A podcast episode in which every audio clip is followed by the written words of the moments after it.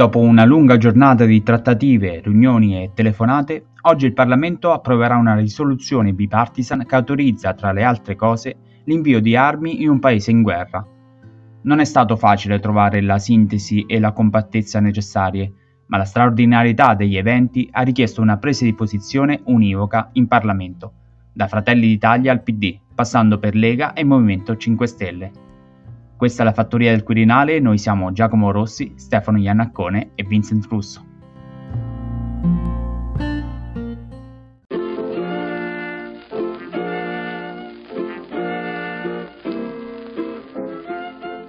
Bene, buongiorno, martedì eh, primo marzo, eh, siamo ormai a quasi una settimana di guerra eh, in, in, in, Ucraina e eh, ci ritroviamo a discutere in Italia a, di guerra o di pace, nel senso che oggi il, il Parlamento si esprimerà sulla risoluzione bipartisan che è stata discussa ieri ehm, attraverso numerose riunioni, trattative, telefonate, come abbiamo già detto nell'introduzione e eh, è stata dura, non è stata semplice per tutti perché eh, inviare eh, armi ehm, a un paese in guerra è una, un passo importante che segna un po' una, una pietra, diciamo un prima e un dopo rispetto a a questa guerra rispetto anche al coinvolgimento dell'Italia in guerra. I malumori ci sono stati, ci sono stati un po' nella Lega, un po' soprattutto forse nel Movimento 5 Stelle e anche a sinistra, eh, la sinistra parlo almeno delle, di Frato, Fratoianni. Che cosa è successo Stefano se ci puoi fare un attimo un rapido riassunto? Parlando di pace, come dicevamo prima off records. Ma buongiorno innanzitutto. E che cosa è successo? È successo che appunto l'Italia ha dato seguito a quello che aveva annunciato Draghi già domenica, quindi di eh, sostenere l'iniziativa dell'Europa di, quindi con l'invio di di equipaggiamento militare non solo difensivo, quindi inizialmente no, si era parlato di elmetti e, e giubbi antipro, giubbotti antiproiettili, quello diciamo è, è, possibile inviarlo senza grosse, grossi passaggi istituzionali. E invece adesso le, l'Italia manderà appunto, leggevo ieri in un articolo, probabilmente anche dei mitragliatori per darli all'esercito ucraino, quindi mitragliatori, non, non credo che manderà altri tipi di, di armamenti, diciamo, oltre le bombe e, e, appunto e, le armi, diciamo, cosiddette fra virgolette leggere, quindi non credo che manderà aerei o, o altri tipi insomma, di armamenti, sistemi d'arma. Quindi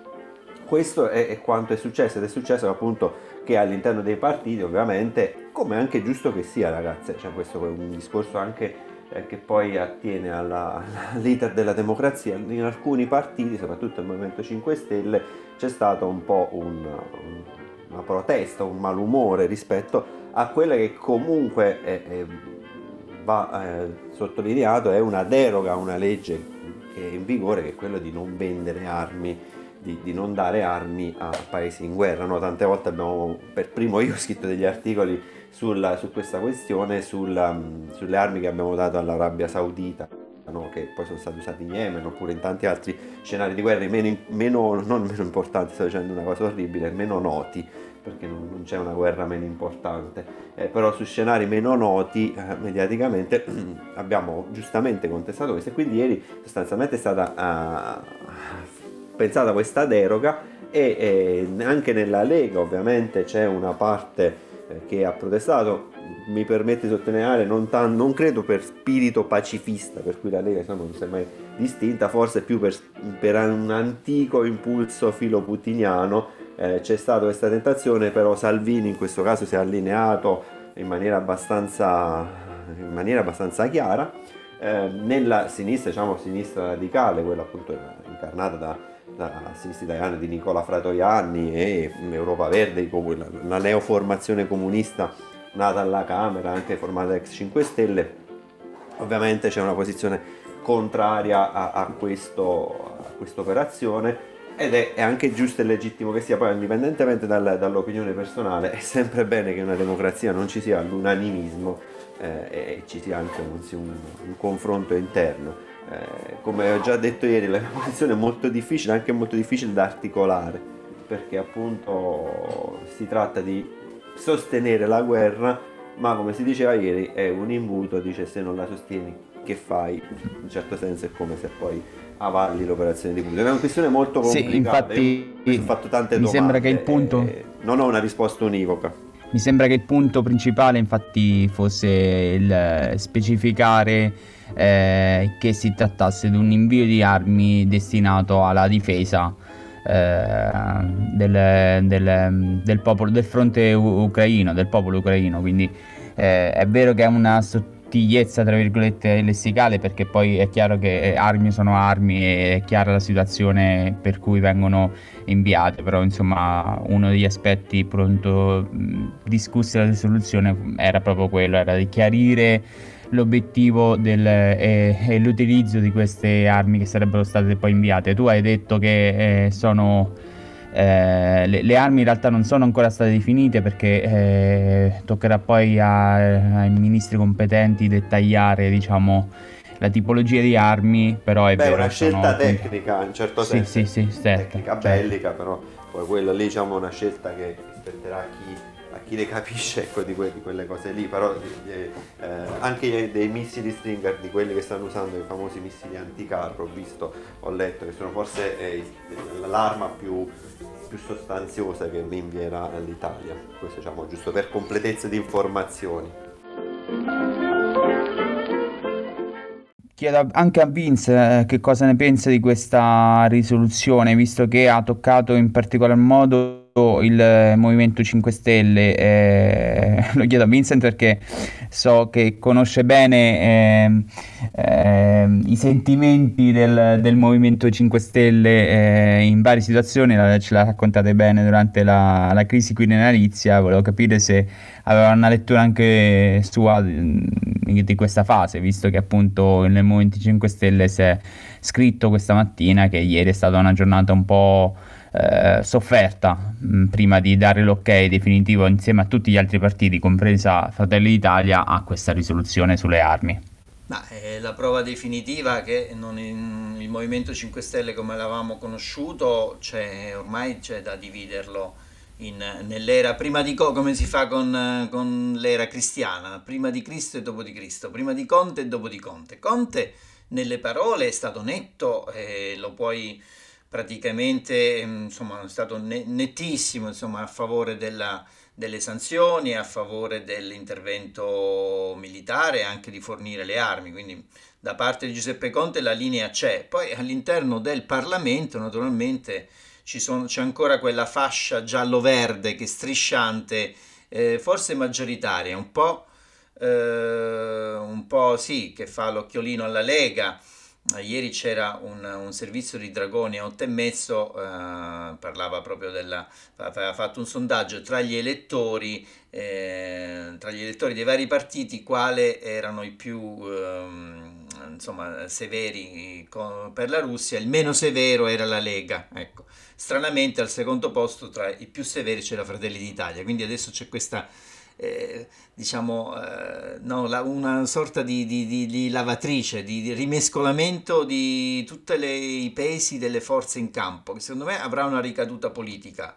Noi, se, sperando che, insomma, che la guerra si risolva, che, che le trattative eh, riusciranno a produrre dei frutti, magari un cessato in fuoco temporaneo, eh, tra un paio di mesi, tra due o tre mesi, potremmo avere dei sondaggi politici molto diversi, cioè potremmo avere, scombussolerà lo scenario politico, ma come in tutte le guerre, vi ricord- cioè se uno sa la storia della prima guerra mondiale, nasce il fascismo quando Mussolini decide da socialista, non interventista, pacifista di fondare un suo giornale e diventare interventista, insomma, e cambieranno lo scenario è in evoluzione e quindi io vedo veramente un, dei grandi cambiamenti in ogni caso, sia che si trovi, eh, come spero, una via per la pace, sia che il conflitto vada avanti e può andare avanti anche per anni.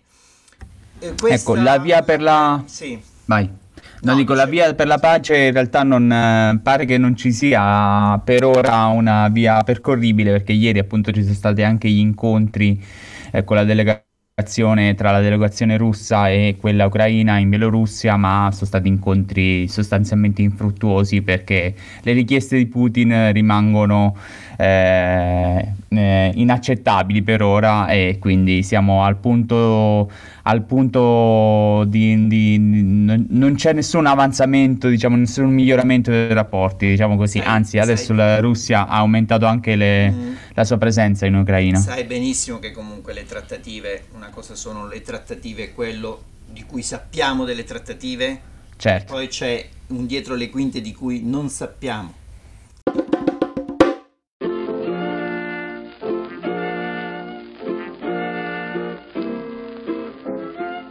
Proposito di dietro le quinte, visto che sei il nostro, diciamo, scommettitore no? di, questa, di, questo podcast che è iniziato con la scommessa sul Quirinale, eh, sarebbe stato Draghi a salire al Quirinale, ora ti chiedo di farne un'altra. Ieri hai lanciato una, una, un personaggio molto importante secondo te nelle, nella sfera delle, del potere di Putin, un personaggio che potrebbe eh, sca- eh, disarcionarlo, disarcionare Putin dalla sua, dalla sua posizione.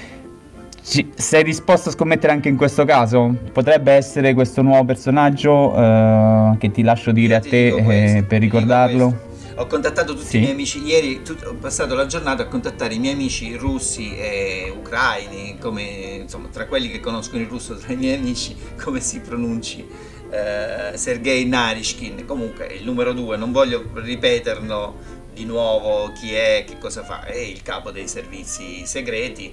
per quello potete andare ad ascoltare la puntata di ieri. Potete andare ad ascoltare la puntata di ieri, ma di solito uno ascolta le puntate in ordine temporale. No, volevo dire una cosa importante, prima mi ha interrotto Giacomo. La guerra costringe, costringe, a prendere parte, cioè non si può restare neutrali come la Svizzera. Tra l'altro Svizzera, che anche, anche la Svizzera questa volta... Ma non è più neutrale non nemmeno è più neutrale, Svizzera. quindi già questa è la notizia, insomma. Eh, non è più neutrale quindi costringe a prendere parte. Allora, eh, non, non puoi dire no, eh, condanno l'invasione della Russia, condanno l'invasione dell'Ucraina da parte della Russia e poi non invio le armi. No, se tu condanni l'invasione da parte de, di, un altro, di uno Stato su un altro Stato libero, tu non solo, io avevo auspicato sin dalla prima puntata, non solo inviare le armi, ma inviare proprio un esercito, ha auspicato addirittura la forza, la, la, nascita di una forza militare europea che non è la Nato, perché la Nato è ancora in chiave anti-Unione Sovietica, non si è riformata.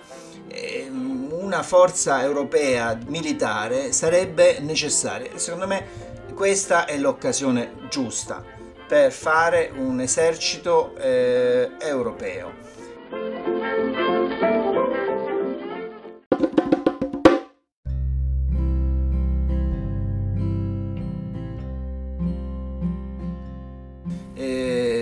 Naturalmente non, non, sul campo ci sono molti giornalisti in Ucraina, ma le, per, per, no, non sono in prima linea, sono lì negli alberghi e poi vanno a rifugiarsi nel, nei bunker quando bombardano, non ce ne sono in prima linea. E in prima linea eh, un'altra nota di speranza voglio dare ai nostri ascoltatori è che molti soldati russi eh, non attaccano, non attaccano in, come vorrebbero eh, gli alti ufficiali eh, militari eh, perché vedono che dall'altra parte ci sono russi come loro, comunque persone dello stesso sangue come loro. Quindi il, l'attacco russo ancora incompleto è anche dovuto al fatto della poca convinzione di questo attacco da parte degli stessi militari. Forse quest'ultima cosa che hai detto è, è quello che appare più evidente, no? quello che forse perché a volte quando si legge, si leggono le notizie su una guerra si rischia di essere sempre un po' parziali o di vederle sempre da un punto di vista specifico.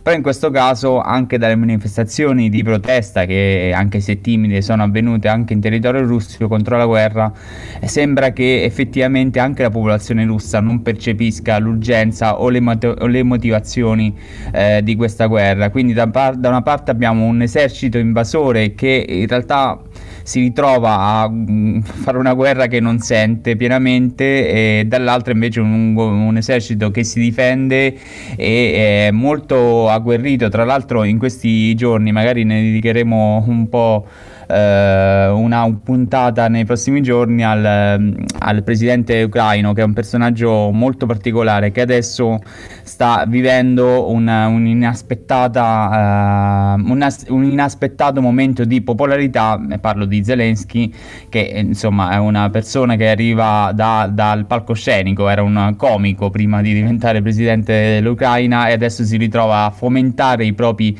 concittadini contro l'invasore. Su questo appassionante salutiamo tutti i nostri ascoltatori e li invitiamo a votarci sulle solite piattaforme Spotify e Apple Podcast. Per oggi è tutto, ci sentiamo domani con la Fattoria del Quirinale. Ciao! Ali. Ciao!